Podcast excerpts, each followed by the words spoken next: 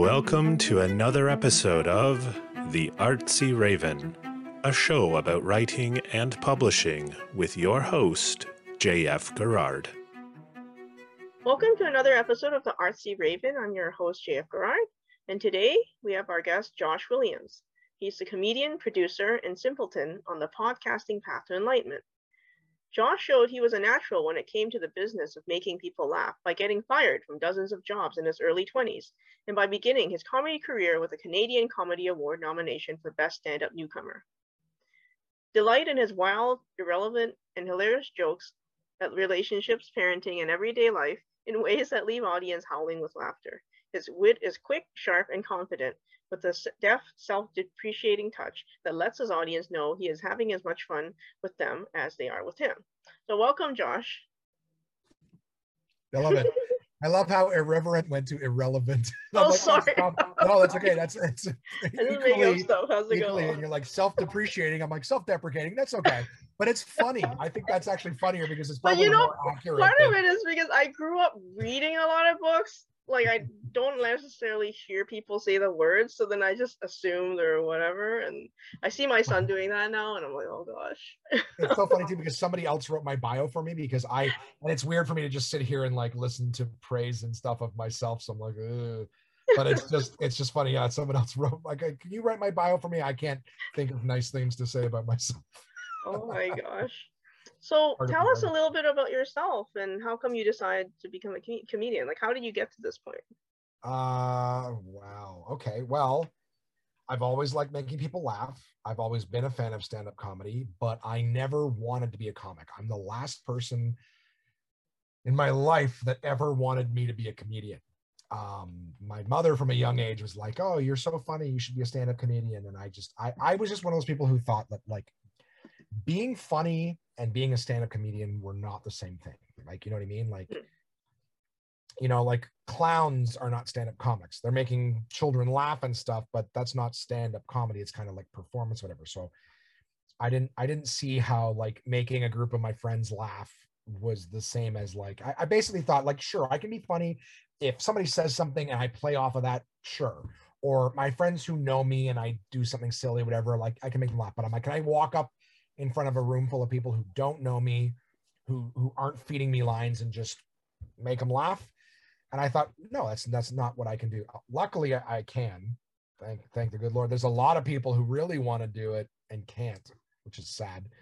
But uh, I, have seen it firsthand, right? You see someone that's their first time tonight doing an amateur night or something. You're like, oh God, I really hope they have something else to fall back on. Um, but for me, it was just I, didn't want to. And then, and then there was a period of my life, I guess, where I was uh, I was a little depressed. I was having a, a health scare that I didn't tell anyone about. And I think it was just, it took me years to realize this. At the time, I just thought my friends pressured me into it. But there was a period of time where, like, almost every night I was going to a, a comedy show. Mm-hmm. I was working a day job I didn't love. Um, I was making good money, but I was just so unhappy. And I think part of me thought that I had something wrong with me health wise that like was the end. I didn't recognize that until the until years later. But I was like, I think I was using the comedy as an escape. And that was the moment where one of the comics was like, Hey, I'm seeing you guys, me and my group of friends, we're seeing you guys at, at, at shows a lot. Are you guys thinking of trying stand up? And all my friends were like, "We want Josh to do it. We want Josh to do it." And, and, eventually, he was like, "Well, I run this little open mic. Maybe you should come and try." So I got like a date a month in advance, and it was like it was like there was enough people twisting my arm that I'm fine. I'll go do this amateur thing, and that's how it started. But even then, I was apprehensive and, and reluctant to do it. Was like, it really scary to get up there for the first time and sort of tell your story, or like what was the audience like for your first night there? First night, it was in. Uh, unfortunately, the the the place is shut down now, but it was at the. Uh, the Royal Oak on Laurier Street. There was a basement room that they had there that held could hold about 40 people and most of the time that open mic held about nine people uh mostly comics but on that night you know then so many people over my life that, that were encouraging that i try to God, get together with a few different you know i invited some people there for my first time and they strategically put me on right before the last comic because and these are all things I've learned since being in the business, but historically, people will come to see you and then promptly leave after your set. Mm. So, in order to keep the audience there for the entire show, they put me on second to last. Very smart. Um, so, uh, yeah, I mean, it was. I I can't. I have the footage of my first time. I can't watch it. I tried to play it for my girlfriend one time. I had your shut it off, wedding. And I can't. I can't watch it. It's awful. It's awful. Uh, it's not. It went well, but it. But like, oh god, like from where I was to where I am now, you're just like, oh dude, what are you doing? I don't know. I I, I can't watch it. I haven't. I I put the audio on a special edition of my podcast. I have uh the stack of boxes behind me. I had some uh, collector's editions boxes that I did in honor of my 200th episode, which was uh you know 10 episodes ago or whatever. Mhm. And my my listeners bought these boxes. And in that special edition, there's these little uh USB drives that are included. So a little USB. Wow, that was card, yeah. Yeah, it's like a credit card with a little sliding USB drive. On that USB drive is an exclusive episode for just people who bought the box. And on that episode is uh is the audio from my very first time, Ooh. which I didn't even listen to when I put it on there. there, not listening, not listening. Now I know you live in Ottawa, so is it an ideal place to start as a comedian? It's it's a really good comedy scene in Ottawa in terms of the talent pool. Uh, I don't know what it is about Ottawa. Ottawa breeds some really great, funny people.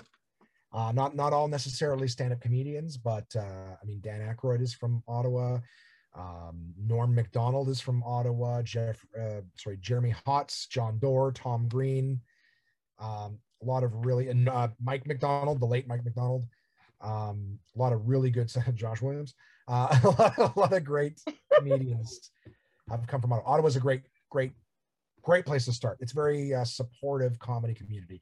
It's it's like anything else that's competitive. There's still the the.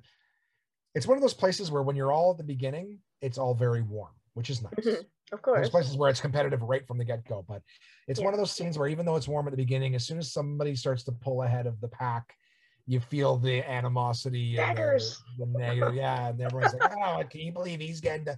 It's like, but I always tell the new guys, I'm like, once you start to feel all of your friends kind of turning on you, Mhm. as much as it sucks, it's Yeah. a good sign. It means that you're starting to, to, make it. That means you're doing well. Everyone loves you when you're not a threat.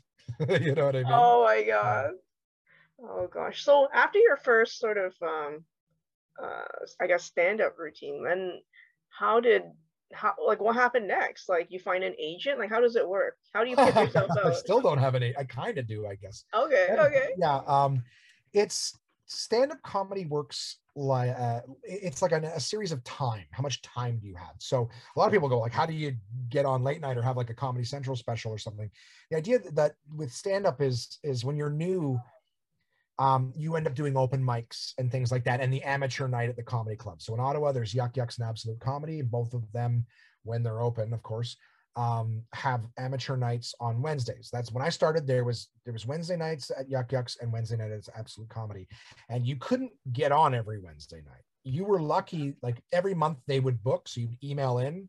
You, you didn't have to audition or anything. It was just like I want a spot. I get six minutes on stage. Um, there were a hundred and some comics and only 36 spots at the club. So you were lucky if you got on every month. You were lucky. And that's like one spot a month, right? If you got on both both clubs in a month, you're like, oh my God, I just doubled my stage time in a month. I get to perform for 12 minutes this month. Uh, The the thing that we always have to tell people is imagine trying to like imagine if you went to the gym and you worked out twice for six minutes a month. Like how long is it going to take for that muscle to get strong only doing it, you know, X amount of time? So you'd have to either find an open mic that had a spot or build your own open mic approach a venue and say like hey can i run a show here once a month or once a week and anyways a, a lot of basically was like like i remember uh driving to montreal to try to do that like a comedy club's open mic there which may get canceled if there wasn't enough people you know what i mean like performing for seven people or Okay. so like you're you're trying to get stage time. And the whole idea is like you know i'm, I'm just trying to keep working up the six minutes. Some open mics i did a i did a room in los angeles a few years ago um where i'm i'm who am i from canada? I got my name and who i am got me a spot on the show but the show was still just a showcase of three minute sets. My my friend dj demers who's done america's got talent was also on that show. He got three minutes. So you're doing shows at like different pacings whatever but, but it's all about time. So the short answer i guess for a stand-up comic when you're new is that like you get six minutes on an amateur show and you better do well with it Mhm. right? So the idea with developing as a comic is you basically do six minutes and have the owner see it do well. And then the next time you're on you do six minutes and have the owner seem well when you're new and you're doing a lot of the same shows as other comedians you start to get this mentality like well i don't want to keep doing the same jokes because all my my peers are going to think that i'm that i'm lazy or that i don't have more than six Mhm. minutes. The issue is is that you have to keep doing that same six minutes because you're in front of different audiences and different people and the only way to know that this material works consistently is to do it consistently and make sure that it works. Because what a club owner is looking for is like okay i've seen this guy perform this set four times. It works every time. Um, let's give him a shot as an opener on a weekend. You might not even get paid for it. You might just get that opening six minute spot. So when now that there's a paying audience expecting a pro show right? Like if you go to an amateur show Yeah. your expectations are amateur comedy. Mhm. but now that you're paying $20 a ticket and this is an all pro show a general pro lineup in canada is like your host opening act middle act and then headliner Mhm. right? And of course, doing more time with each spot, right? Six minute opener, 20 minute middle, 45 minute headliner. So when you get an opportunity to do a weekend, now you you're you're performing in front of a crowd that has higher expectations. So will your material that you did hold up? And you're getting to do it. The nice thing is you're doing it a little more consistently because now you're doing like Thursday, Friday, you know, usually two shows Friday, two shows Saturday, a Sunday night show. So now I get to perform my six minutes six days in a row. You know what I mean? Like I, I've never been able to do that. I, I get like a spot here or there. So to be able to do it, and on that Friday show where you do an early show and then you're doing it again in a late show, to be able to try something out, and if something didn't quite work, you can adjust and literally try it again. You know, an hour and a half from now, is unbelievable. Um, so you're you're banking time. That's really kind of how stand up works. If you do that weekend and it goes well, you're like, great, I got six minutes that I know works. Bank it. Back to amateur nights. Work on another six minutes. You know what I mean? Go through Yeah. that process again and then all right i got that bank now i got 12 minutes. Bank another six. Well now i got 18 with a little bit of stuff i've peppered in here. Maybe now i'll get an opportunity to be a feature act because i got 20 minutes that i can do. But you always want a surplus right? Like if you if, if someone says like you, that's the question that most bookers will ask you. How much time do you have? You know what i mean? And Mhm. and the- the good idea is to always have more than what you're asked for. So in order to be a good middle they're going to ask you to do you know 20 minutes well, you should have a good thir- like a 30 minutes of A material. That's the thing too. People say how much A material, yeah, how much B material, but it's just time. And of course, to bank these chunks of time, it's not like oh, two weeks I'll work on that. It's like, like I said, you get one, two spots a month. It's a long time before those club owners have seen those things work Mhm. consistently. So it can take years, but like everything else in our society nowadays, everybody wants like I want to be an instant overnight YouTube sensation because I put out one video that went viral. It's like you got to have that patience to be like it's a process. I'm building a body of work, you know. And of course, the more popular you get, you know, the more stuff works. Then you can once you're doing these middle spots, you can throw a new joke in. You can workshop new stuff in a longer set because you've got strong stuff that'll bookend it. Mhm. So you you get opportunities to work in new stuff as opposed to just trying it out in amateur nights and stuff. But that's what you see from guys like Jerry Seinfeld and Chris Rock and Louis Mhm. C.K. and Dave Attell, uh, Dave Dave Attell and Dave Chappelle, um, where they'll just jump in and do a spot at a comedy club in New York and they just do like a little five ten Yeah, minute spot. That's- practicing. Yeah. exactly. That's I got a new idea. I want to see if it's funny. I go in and work it out, and there it is. Now you know what I mean. Like okay, it worked or it didn't. Like you can. I've I've watched pros, big names in these cities. Mhm. Oh, they had a new idea. It wasn't funny, but they're not testing that stuff out on a special. They're testing it out live Yeah. when the cameras aren't on. You know. Well, I'm sure even the pros, like you say, like they get out of practice, right? Like, like if they have something new, they want to see if it works or not before they do their Netflix special to earn their millions. So, Netflix had signed some deal. I think I don't know if they signed the deal, but they were in talks with Eddie Murphy to like to to, to be the place that does his next special because he's going to hmm. come out of retirement. and do a mm-hmm. special. Guy hasn't done stand up in what thirty years. yeah, You know what yeah, I in a while, He's going to be rusty. I watched Ray Romano. Ray Romano put it in a special. Oh yeah, he's on. He is that. What's about Raven? Is that Raymond show? Or Yeah, something, something about Raven. or something about Raymond. Yeah, yeah. Uh, everybody loves Raymond. How about Yeah, that? everyone Something loves about Raymond. Something Yeah, about Raymond. Everybody loves Raymond. Yeah. Uh, and and he was a stand and he's a good stand-up comic. He Yeah. was really good. I watched all of his just for laugh stuff, whatever. And he was a good comic. He just put in a special. Yeah. Do you know what I mean? Like it- it's been years since he's done it, uh, and it was kind of like, oh, you've been a while. And then Eddie Murphy's like 30 years. He did uh, an episode of Comedians in Cars Getting Coffee with Seinfeld, and he was talking about how like, you know, he'd like to do it again, but he's just he's scared of the idea of going back. So it's like, yeah, he he had talent, and he's a funny actor, Mhm. but but that's not the same as stand up. Whereas guys like Robin Williams, oh, you know, did, did movies and stuff, and still did stand up. You know, I Yes. mean, continued to, Yeah. to do stand up comedy. So Yeah. Jim Carrey, great stand up comic Yeah. got into movies, never did it again. Michael Keaton was a stand-up comic. Yes, he was. And, until well, until Batman. I remember like reading about how no one believed he could be Batman and stuff like that. And, and Well, he pulled I- it off. I watched the Comedy Store documentary on Showtime, which is great if anyone wants Mhm. kind of an idea of stand-up, whatever. But um, it showed Michael Keaton doing his stand-up and stuff, and then he started to get like some roles in some little comedy Yeah. movies, whatever. But he got hired by Tim Burton to be Beetlejuice. Oh yes, yes, yes. So he was played Beetlejuice, yeah. and that was a funny sort of goofy role. Mhm. But I think because he worked with Tim Burton on Beetlejuice, when Tim Burton was doing Batman, it was kind of like Yeah. let's, you know, what I mean, like he may never, but it was kind of like that showed that this this guy can be an actor. You Yeah. I mean, there was other things too, but but yeah, for years it's like, oh, he was a comedian. Shit, I didn't know that. You know, I but that's where he started. I think it's very hard to come up with jokes to make people laugh. Like seriously, like like people think it's easy, but I think when you actually are on stage and you tell the story, it looks easy. But I think it, coming up with the material, I'm guessing, is quite is is it, is it difficult for you or no? You're giving me that look. So here's here's the here's the thing with stand-up comedy. Coming up with it is the easy part, I think.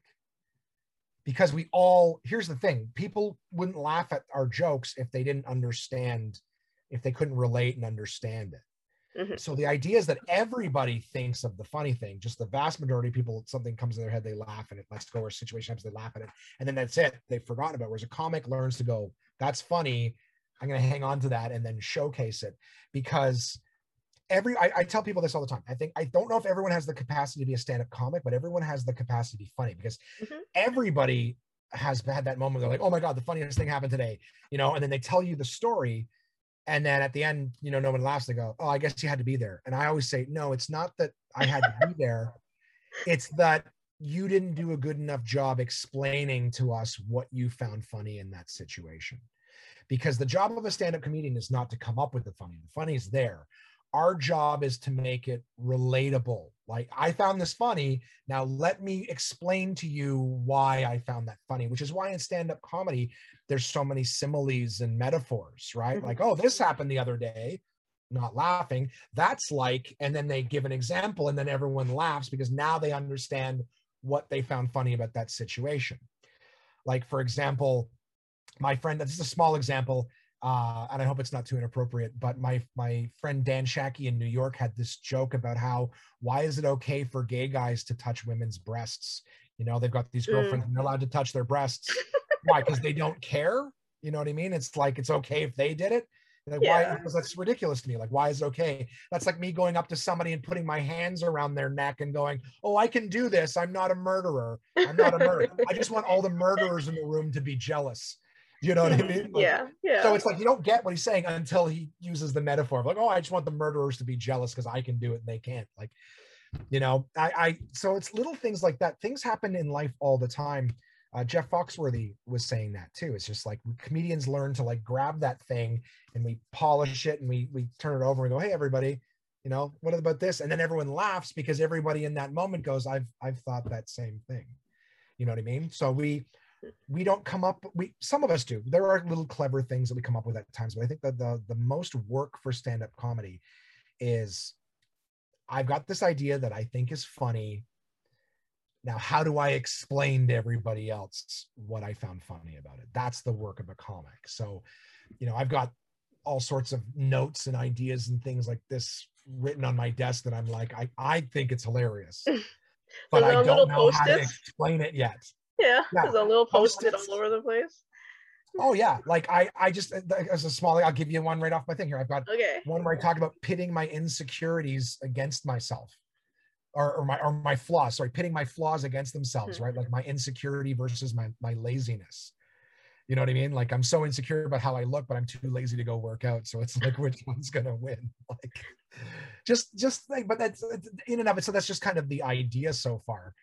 But it's not it's not a ton of i just think it's funny where i'm like oh I'm, you know i should work out i really don't like how i look and how i you know i'm overweight and, da, da, da, and i'm like yeah but i don't really feel it you know what i mean okay. You can just print out a six pack, 3D six pack, and just put it. yeah on. exactly i'll get a, I'll get a, a, a real convincing t-shirt uh Yeah. yeah. it's just it's just funny you know uh But depends. Like if you want to be an actor, and I think for acting, you're selling your body and your acting abilities. Then I think you know your physical appearance is probably more important because it depends on the role. Like if you're gonna be a superhero, right, then you're gonna have to get those six packs. But if you're not, eh, you know, then it's okay.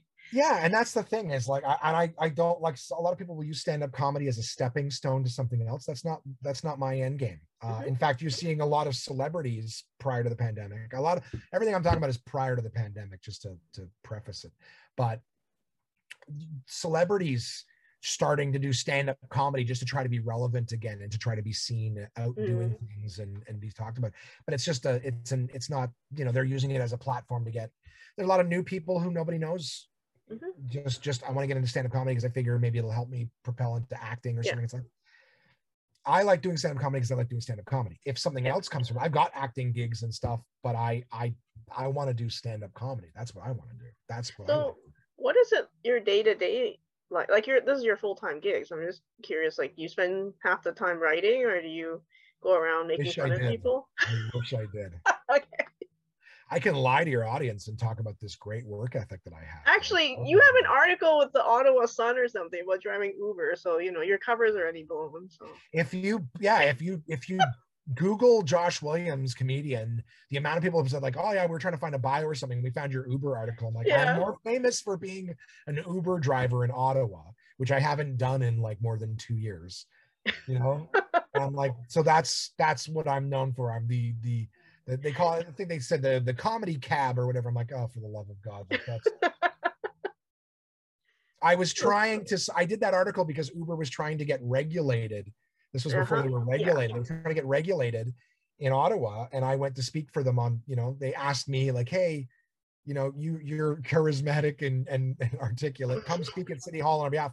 And I sat there all day long, and I had to do a show in Montreal that night, and all day they hadn't called on any of the Uber drivers, so they actually let me go.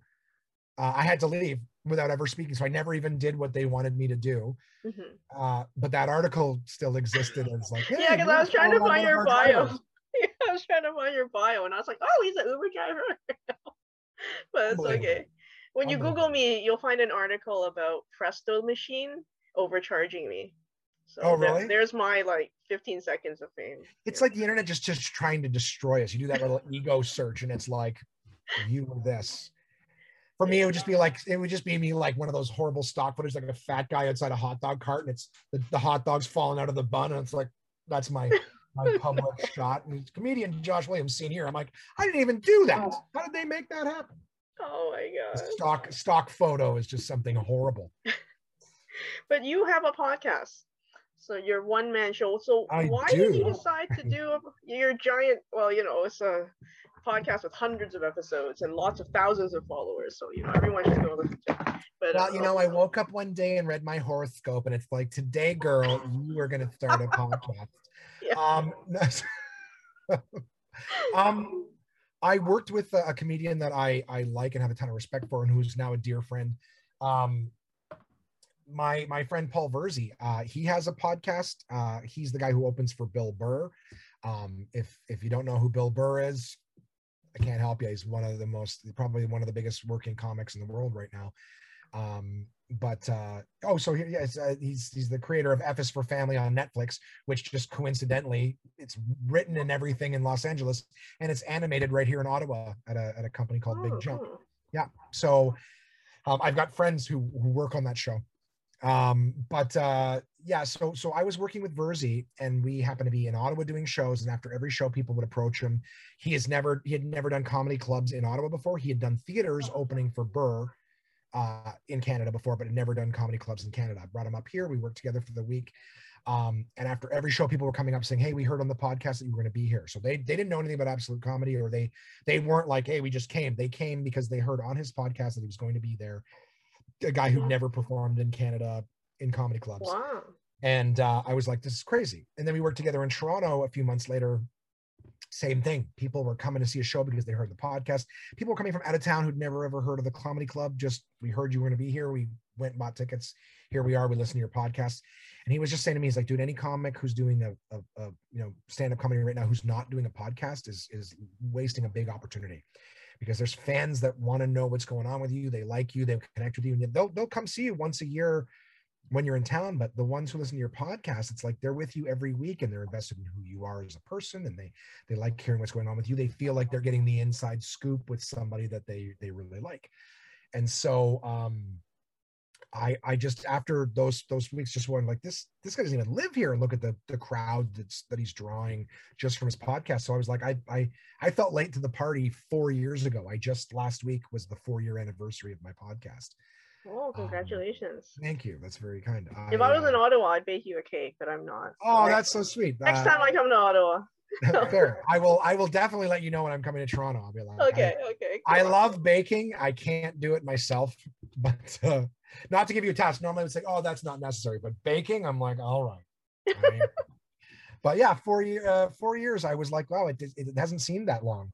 Um, Yeah. But I decided to start it, and I I got the advice from them to do a single person podcast um because i was like yeah i don't really know like i would like to do the same thing as you guys where it's just kind of giving the fans the inside scoop you know it's kind of like honestly the best way to describe it is it's sort of like my uh my public journal. You know what Mhm. i mean? Here's what's going on with me personally professionally things i'm working on things that are upsetting things that are you know i'm celebrating whatever it is. Even just dumb thoughts that i'm having that week. Hey guys what do you think? Wouldn't this be a funny kind of but uh but they encouraged me to uh Paul, Paul, and and also Burr uh, in a different conversation encouraged me to do a podcast with just one person because they said that way you're not you're not handcuffed to anybody else's schedule. Um, it's easier to kind of do it wherever you are because it's less equipment to bring. And then if you have a guest, it's um it's a pleasant surprise, not an expectation. So Mhm. people have have given me uh crap for for you know why is it called the one man podcast and then you've got these bonus episodes and you've got guests sometimes i'm like what's the one man is me that's that's you know that's what we're going to be talking about in the regular episodes and then if i have a bonus episode that one man or woman is that person that's what it means but it's just i was just surprised. I didn't know what i'm like what do i call this this one man podcast? And then i do what i always do is when i come up with an idea for a name is i, I google the url to see if it's available. Yeah. and one manpodcast.com was available. So i was like and easy decision.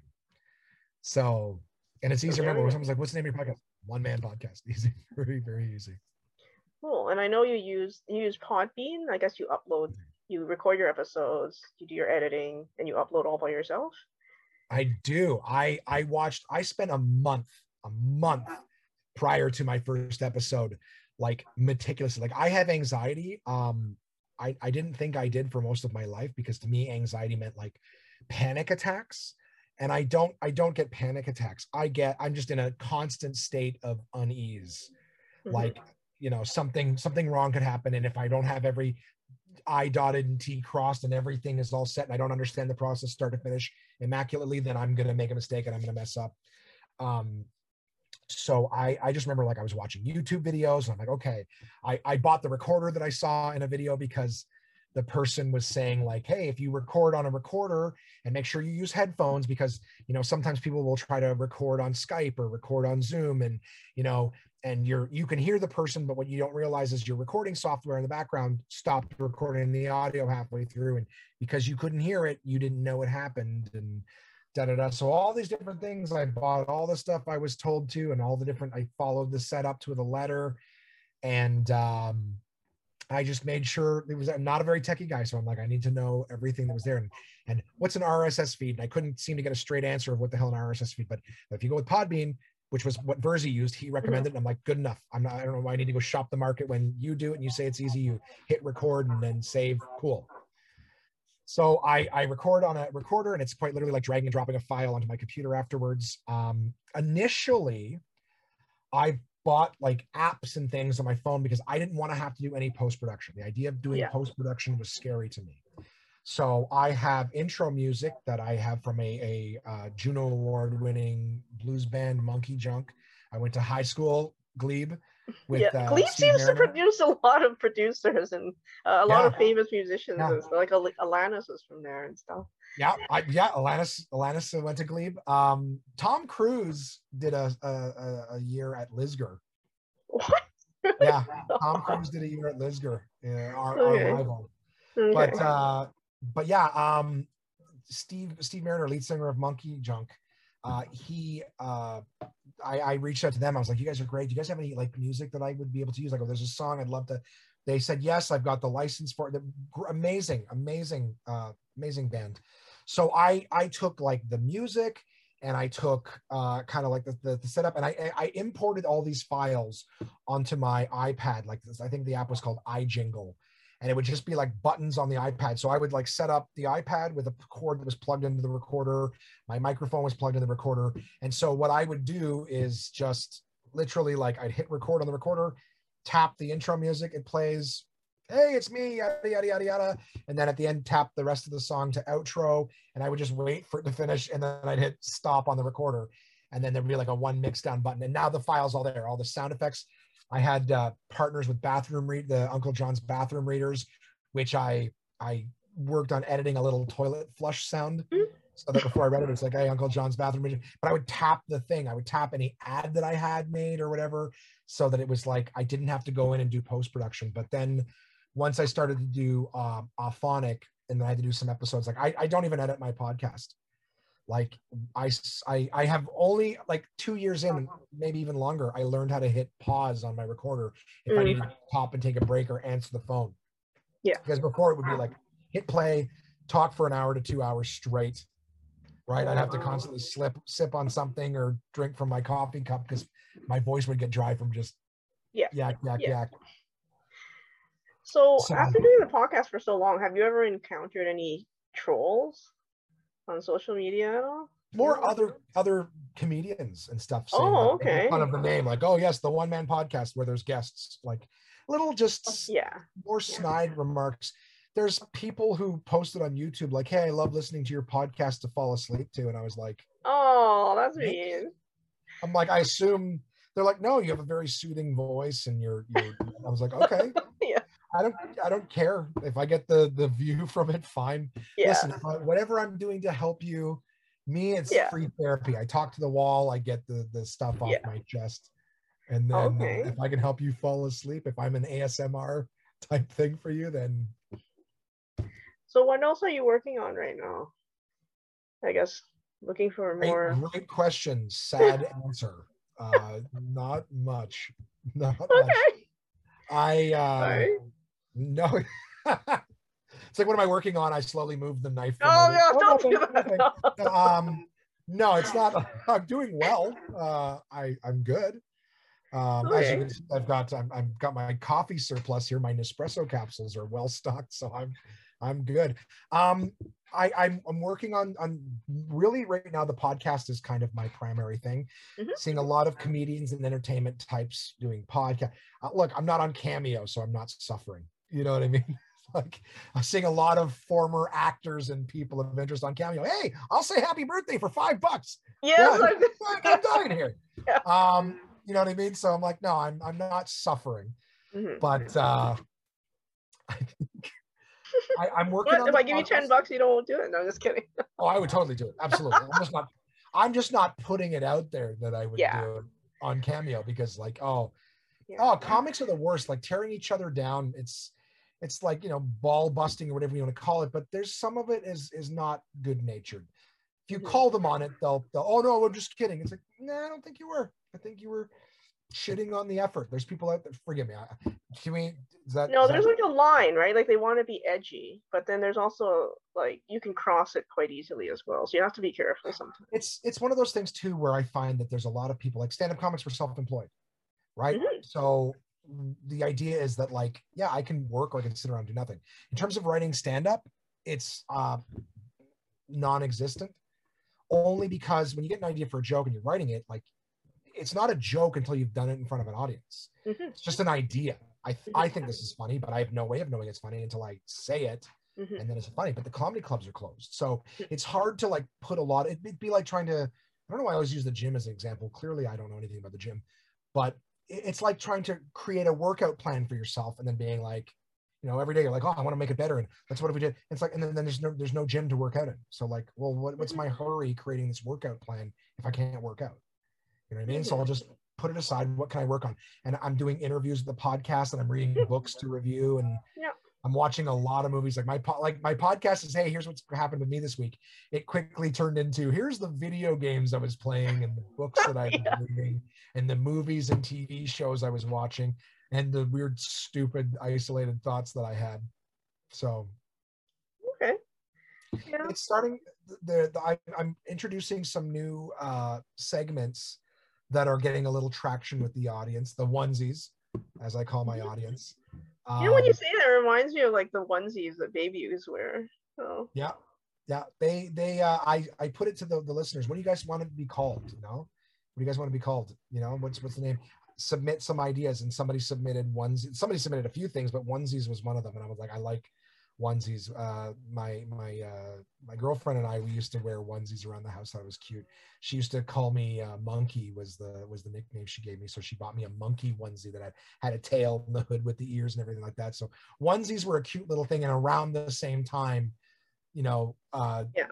it was like this in the audience, like onesies. I'm like, just that it resonated with me, but the audience also thought it was is very cute and adorable too. So I, guys, submit the ideas, and then guys, here's the finalists. What do you think? And onesies was the the the selected one. And now I don't even think of the pajamas anymore. It's just that's my list. yeah, it's just your your audience, right? Yeah. When I came up with the artsy raven, I think one of my friends said you're gonna be the exhausted pigeon by one week, and I was like, very funny, but you know, I'm okay. Um, but all right, I think we have to wrap up. So Oh. where can people um, find your show and you?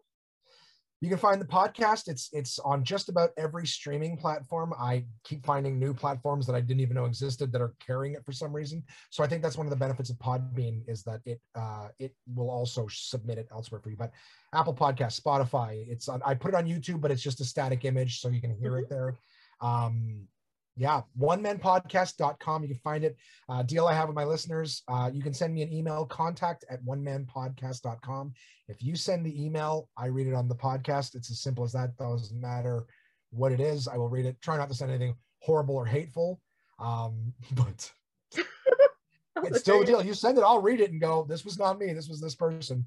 Try not to give a platform to the awful. But uh, yeah, that's and it's and there's one that comes out every week. We just did a, an interview, you and I. So Yeah. check out, uh, check out that episode, guys. That's available uh, Friday. When does this one come out?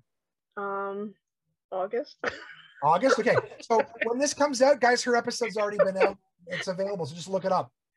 Just Yeah. Google. They have Garrard One podcast. You can find it wherever you consume things. Okay, well, thank you very much for uh, being on the show. So um, I'll talk to you again soon, I hope. Thank you, guys. Thanks for having me. Yes, absolutely. Okay, bye. For more upcoming episodes of the Artsy Raven about writing and publishing, visit us at jfgarrard.com slash arpodcast. A reminder to Patreon subscribers that there is bonus content available for every episode on the Patreon website. If you enjoyed the show, you can show your appreciation by buying us some digital coffee. The Artsy Raven is produced by JF Garrard. The voice in the show's introduction is Chris Gorman, and music is by Tim Moore. Thank you for tuning in. Until next time, stay safe.